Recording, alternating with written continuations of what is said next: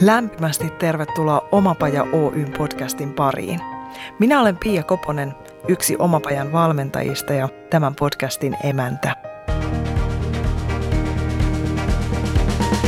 Mottonamme voisi olla tämä. Jos se on ylipäätään mahdollista, se on mahdollista myös sinulle. Oletpa hakemassa tai tekemässä töitä, oletpa missä kohdassa omaa polkuasi tahansa, tämä on sinulle. Tervetuloa mukaan! Puhuimme aiemmin, tarkemmin jaksossa 41, motivaatiosta ja motiiveista.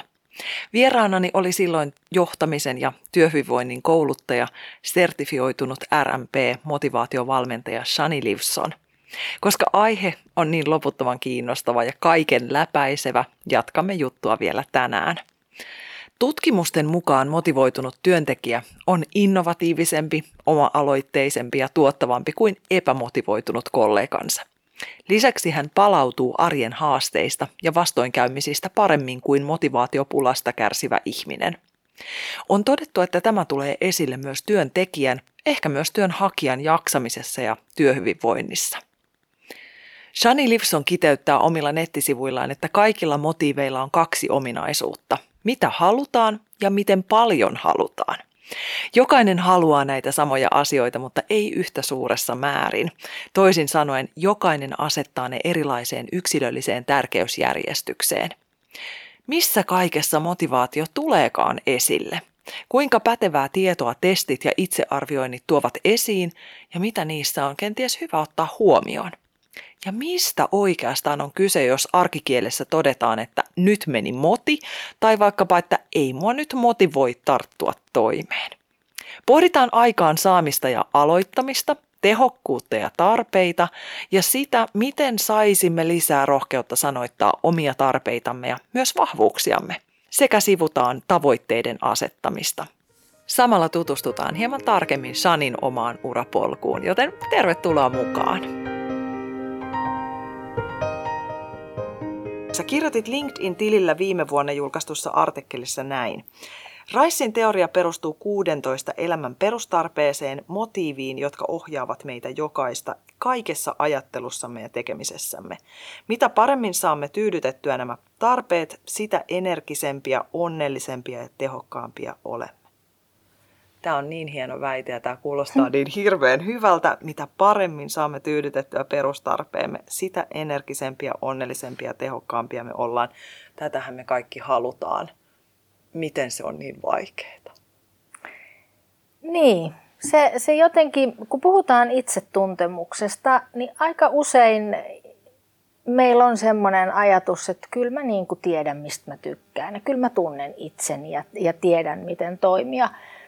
Mutta että jopa minulle, kun tein tämän oman profiilin, niin siellä niin kuin tuli yllätyksiä. Mm. Eli, eli se niin kuin sit, sit näiden motiivien, näiden niin kuin perustarpeiden kautta, eli perustarpeita ja motiiveja, motiiveja puhutaan vähän synonyymeinä tässä, niin, niin kun niihin niin kuin oikeasti tutustuu, niitä oikeasti miettii ja miettii tilanteissa, tilanteita, joissa ne jollain tavalla näkyy, niin niin kyllä se itsetuntemus niin kuin syvenee ja ymmärtää, että, että mitä ihan yksinkertaisimmillaan nyt vaikka se järjestysmotiivi, että jos mut pistetään työhuoneeseen, joka on sekasin, mä en pysty aloittamaan työntekoa ennen kuin mä oon tietynlaisen järjestyksen siihen tilaan saanut.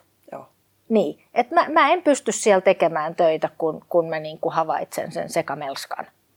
Ja mä oon törmännyt tosi monta kertaa siihen, että mun asiakkaat sanoo, että, että kun mun on niin vaikea aloittaa, että ennemmin mä just siivoon sen huoneen ja, ja sitten täytyy olla ne ja ne niin kuin asiat paikoilla ja mulla tarvii, olla ruokavalio kunnossa ennen kuin mä voin ruveta tätä tekemään. Mm. Ja syyttää tavallaan itseään siitä, mm. että toimii näin ja ikään kuin pitää sitä huonona asiana joka joo. sitten lannistaa entisestään ja sitten se aloittaminen ehkä jää sen takia. Joo, joo, just näin. Ja siellä voi olla näinkin yksinkertainen juttu, kun että se, se tila on epäjärjestyksessä. Se ei tavallaan niin kuin tuota sitä alkuun pääsemisen flowta. Joo, ja toi on, toi on isompia juttuja, just toi aikaansaaminen ja, ja toimeen tarttuminen, että missä monella sakkaa mm. se homma. Eli tämä voisi tarjota myös siihen jeesiä. Joo, kyllä. Joo. Tai, tai sitten semmoinen asia, no nyt tietysti ollaan tässä etätyössä, mutta et, et siinä vanhassa normaalissa, missä oli taas tämmöiset niin avokonttorithan oli jonkun aikaa muodissa. No nyt ne varmaan tämän tilanteen osalta menee taas pois muodista, mutta et, et ihmisten oli siellä sellaisten ihmisten, joilla vaikka sosiaalisten kontaktien tarve on hyvin matala, hyvin vähäinen, niin, niin heidän oli vaikea ryhtyä toimeen, keskittyä siellä, kun on sitä muuta hälinää ja ihmisiä kävelee ohi ja, ja kysyy, mitä kuuluu tänään, mitä teit viikonloppuna. Niin kun tällä ihmisellä ei ole sitä tarvetta, niin tavallaan hän ei niin kuin pääse tehokkaaksi siinä tilassa. Jep, eli yksilön tehokkuus on sidoksissa myös siihen, että yhteisö ymmärtää sitä erilaisuutta ja niitä erilaisia tarpeita ja kunnioittaa ja rakentaa. Tämä on mulle nyt niin kuin tajunnan räjäyttävää jotenkin se, että, että ihminen saattaa kertoa itselleen tarinaa, että mä en voi tehdä sitä ja sitä työtä, koska mä en pysty vaikka just olemaan avokonttoreissa. Mutta todellisuudessahan se työ saattaa olla hänen unelmaduuninsa, Joo. jos ne puitteet olisi toisenlaisia. Joo, kyllä, just näin. Mistä me saataisiin nyt sitä rohkeutta ihmisille sitten tunnistaa ensinnäkin niitä tarpeita, rohkeutta sanoa niitä tarpeitaan ääneen ja sanoa, että minä haluan, minä tarvitsen. Miten me voidaan sitä lietsoa ja boostata? No sehän, täyt, sehän on tietysti jokaisen itsensä oma asia, haluta tutustua itseensä paremmin, mutta työyhteisössähän se pitää olla semmoinen niin kollektiivinen tahto, että me, me halutaan – voida täällä paremmin tai entistä paremmin tai, tai ha, niin kuin uskaltaa vaan sit tunnistaa, että jotain mättää. Mm. Koska tota, no, on paljon työyhteisöjä, missä ei, ei mikään töki. Ihmiset on ihan oikeasti niin kuin, omissa hyvissä tehtävissään ja, ja tota, arvostetaan erilaisuutta ja, ja kaikki on hyvin, mutta et, sitten on, on vielä se, on sellaisiakin työyhteisöjä, kun nyt kuitenkin siitä työhyvinvoinnista niin paljon puhutaan ja se on niin pinnalla, niin sitä siis tarvitaan. Niin, niin tota, kyllä, kyllä tämä on niinku yksi keino siihen, että, että tunnistetaan ne yksilölliset tarpeet ja eroavaisuudet ja kunnioitetaan niitä. Ja kyllä semmoinen tiimi, missä, missä tota, tehdään nämä motivaatioprofiilit ja käydään niin kuin sitä tiimidynamiikkaa jokaisen motiivien taholta läpi, niin kyllä se luo hirveän paljon luottamusta ja sit sitä kuuluisaa psykologista turvallisuutta näiden ihmisten kesken, koska onhan nämä myös aika henkilökohtaisia, kun nämä on niistä omista arvoista. Et, et kun niistä niin kuin porukalla jutellaan, niin, niin tavallaan – annetaankin toisen tutustua minuun paremmin. Nyt, nyt sulla on lupa niin kuin kuulla nämä mun arvot ja perustarpeet. Ja se varmasti toikin ton kaltaisen keskustelun käyminen on helpompaa, kun ihminen voi hyvin, eikä ole sitä stressikuormaa liikaa Joo, tai pitkittynyttä stressiä. Et mä Joo. ajattelen, että jos on tosi virittyneessä tilassa ja, ja sitten ruvetaan keskustelemaan tuommoisista, että kun se menee niin syvään kerrokseen, niin sitten siellä kihisee kyllä helposti Joo. ja ei pystytä ottaa ehkä vastaan. Joo, Joo toki, että jos, jos on hyvin niin kun konfliktiherkkä tiimi, niin, niin ensin sitä vähän pitäisi sitä konfliktia jotenkin niin kuin purkaa, pohjustaa. Toisaalta sitten taas niin kuin näiden motiivien, näiden ihmisten perustarpeiden kautta saadaan kyllä konfliktitiimejä niin kuin selvitettyä.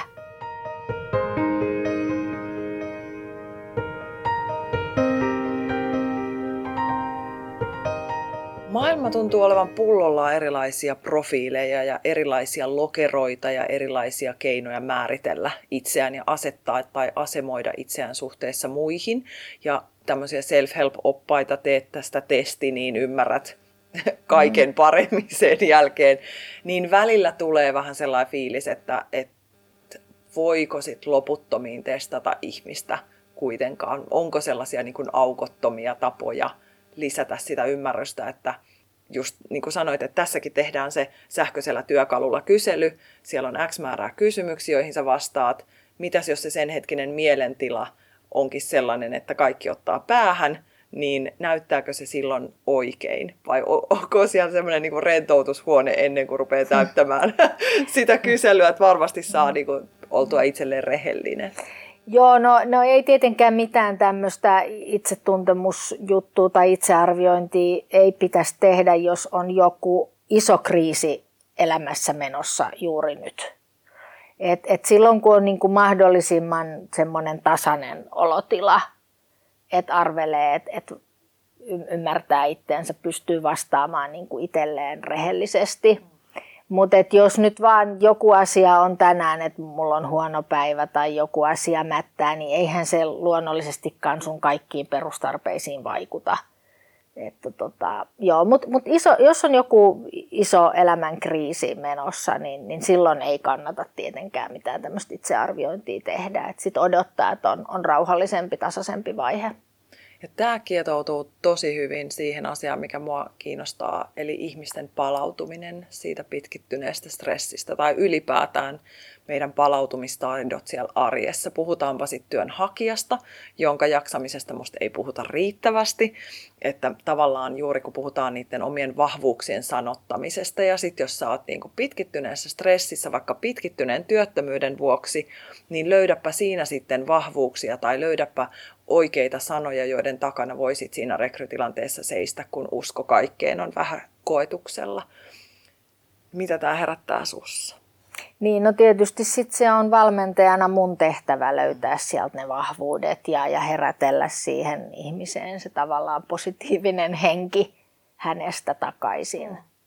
Et, et, jos nyt ajatellaan sit vaikka niin kuin se hyväksynnän tarve, se on työttömillä sellainen, että jos on, on vahva tarve sille hyväksynnälle, niin, niin kyllähän työtön, joka ei löydä töitä ekalla tai tokalla hakemisella, niin kyllähän hän alkaa niin kuin hakata päätä seinään, että mikä mus on vikana tai mi, miksi niin kuin silloin kun tulee se kiitos, ei kiitos, niin, niin tavallaan sillä hyväksynnän tarpeella, tarpeella se henkilö ajattelee, että mua ei nyt niin kuin hyväksytty tuohon juttuun tai mä tein jotain väärin tai, tai sain vääränlaisen palautteen tai sain palautteen väärällä tavalla, niin, niin kyllähän sit mun, valmen, mun tehtävä valmentajana on tavallaan niin kuin boostata hänelle sitä hyvää fiilistä, että hei, sulla on näin paljon – muita vahvuuksia ja, ja nyt esitelläänpäs ne seuraavan kerran ja keskitytäänpäs niihin.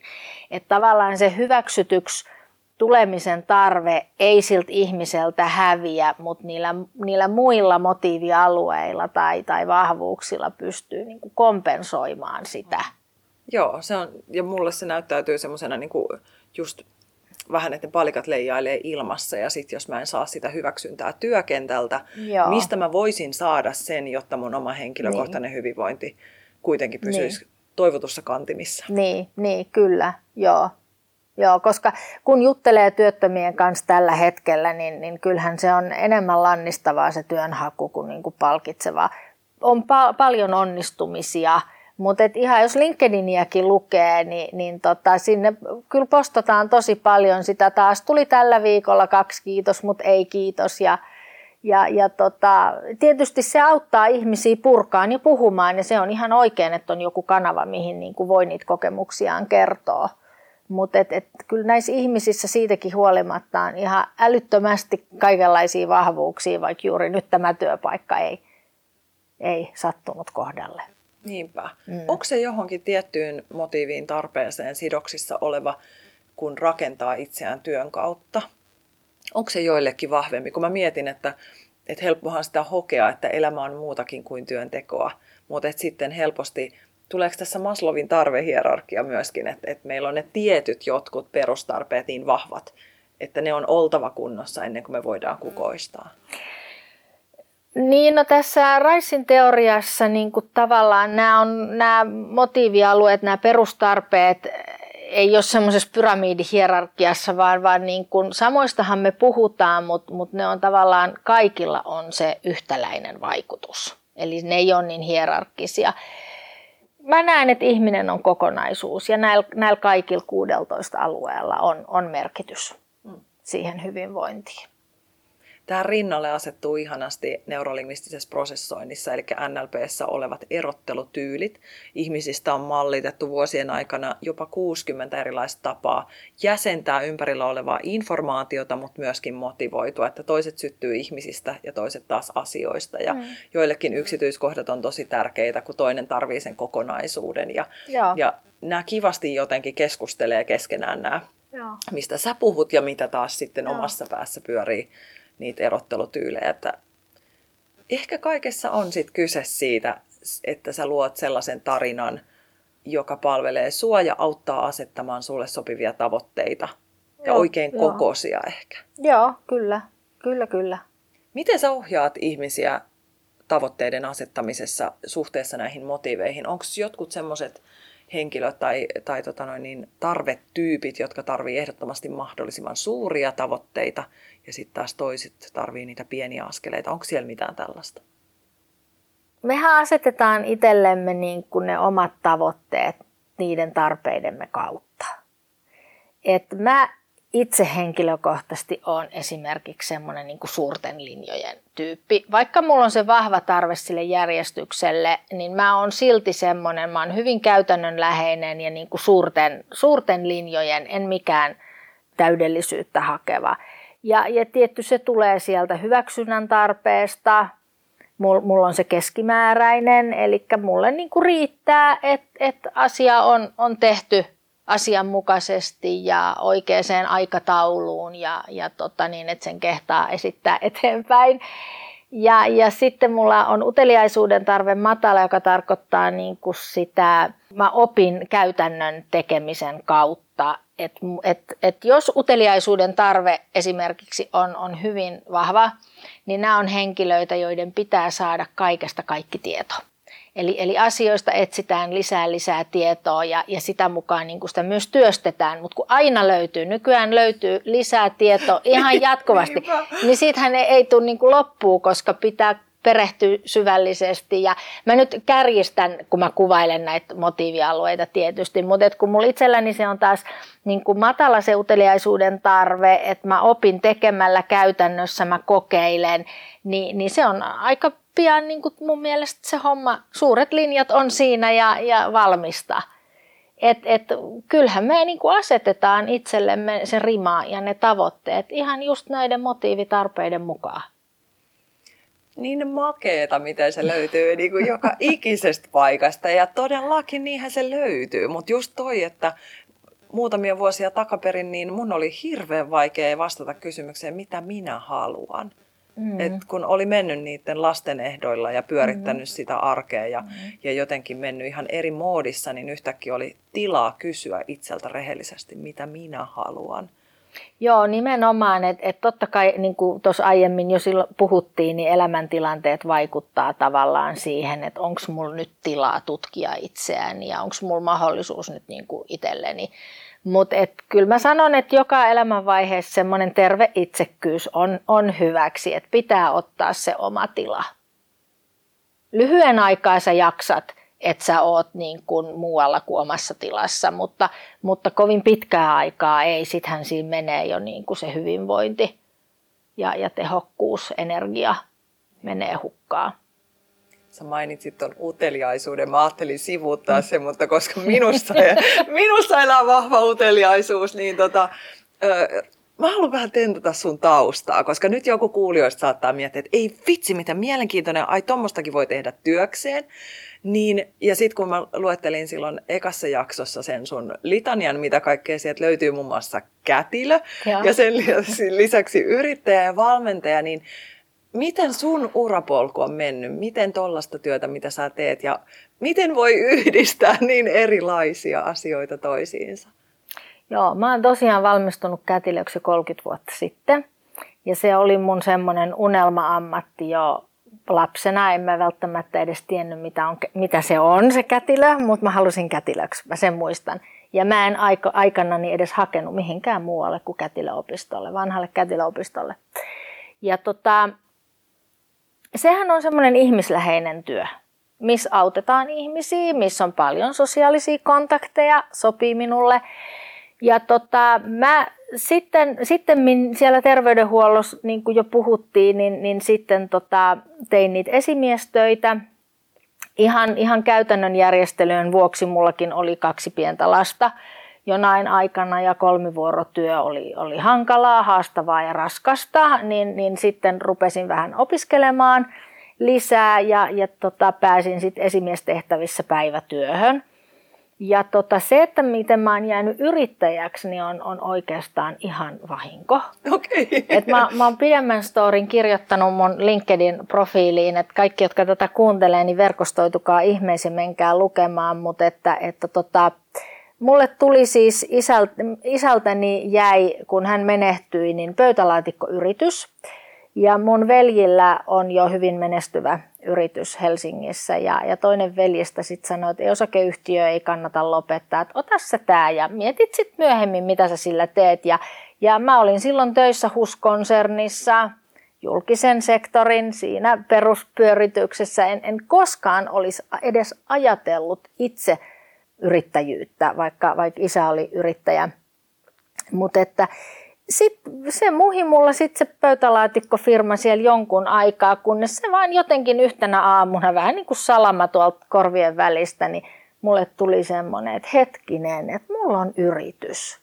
Ja sitten mä rupesin miettimään kaikkea, mitä mä niin kuin osaisin tehdä tai voisin tehdä yrityksen nimissä. Ja, ja tota, pikkuhiljaa mä aloin siitä sivutoimisena sitä hommaa vähän järjestellä. Ja sitten tuli kerran, mulla oli siis tämä yritys ollut nimissäni jo vuoden, kun, kun sitten tuli se päivä, että mä menin silloiselle esimiehelle niin sanomaan, että tiedätkö, nyt on tullut se hetki, että päivätyö häiritsee yritystä ja yrityspäivätyötä. Ja nyt mä haluan lähteä niin kuin tätä kokeilemaan. Ja mä oon ollut muutenkin elämässäni vähän semmoinen heittäytyjä semmoinen us, uskaltava heittäytyjä, että olen jättänyt vakituisen kunnallisen julkisen sektorin toimen ja häipynyt ulkomaille vähäksi aikaa ja, ja te, tehnyt niin kuin vaan oikeastaan sellaisia, niin kuin, että nyt musta tuntuu, että tämä on mulle oikea ratkaisu juttuja.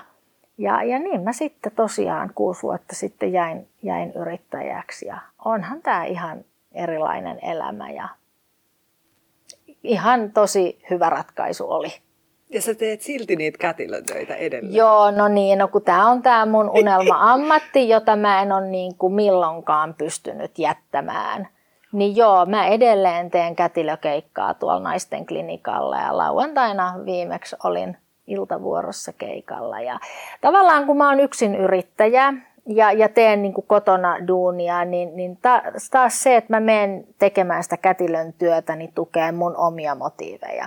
Eli sitä auttamisen tarvetta, että mä pääsen sinne auttamaan ihmisiä, olemaan heidän kanssa. Sitten ne sosiaaliset kontaktit, ne on mulle niin valtavan tärkeitä, että, että mä saan olla ihmisporukoissa ja siellä on mun vanhoja kollegoja edelleen töissä ja, ja tota, sitten siellä on ne pulinatuokiot, mitä ei yksin yrittäjä ole kotona.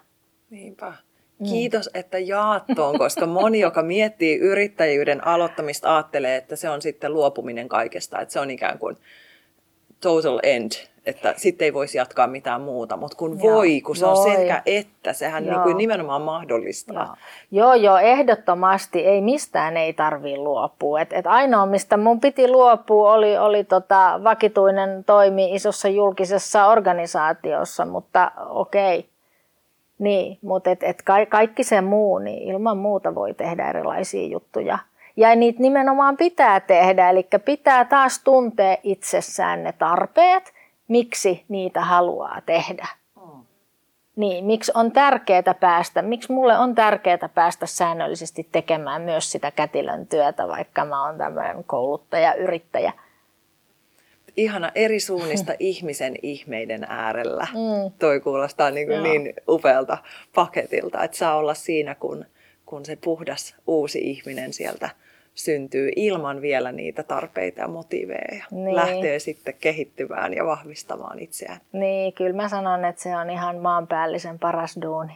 Mutta sitten on olosuhteet, että mä en voinut sitä tehdä, niin kuin mä sanoin, kolmivuorotyö ja, ja tämmöiset jutut. Ja sitten mua on vaan, niin kuin, mun ura on vienyt mua tähän. Kaikella on merkityksensä. Niinpä. Millaista maailmaa sä oot luomassa? Mitä sä toivot, että sä nyt yrittäjänä toimiessa pystyt luomaan tähän maailmaan lisää? Mitä meiltä puuttuu? Enhän mä yksin tietenkään mitään ole luomassa tähän maailmaan, mutta, mutta tota, mun motiivit on ollut niin kuin sellaiset tai ne tarpeet, että, että mun pitää uskaltaa, mun pitää heittäytyä ja sit mä nautin. Niin kuin kolme tämmöistä asiaa, jotka taas niin kuin tukee mua. Et, et, jokaisen pitäisi löytää niin kuin ne omat jutut. On se sitten uskaltaminen tai heittäytyminen tai on se uteliaisuus lähteä tutkijaksi, tehdä asioita, luoda teorioita. Et, et, niin kuin nyt tärkeintä olisi, jos mä haluan tänne jotakin tuoda, miksi mä tätä, tätä valmentajatyötä teen, on se, että ihmiset itse niin oivaltaisi ne omat tärkeimmät juttunsa ja, ja menisivät rohkeasti niin kuin sitä kohti. Vaikka, vaikka muista näyttä, tuntuisi, että ethän sä voi tuommoista tai miten sä nyt näin, niin jos ne on itselle tärkeintä, niin niitä kohti.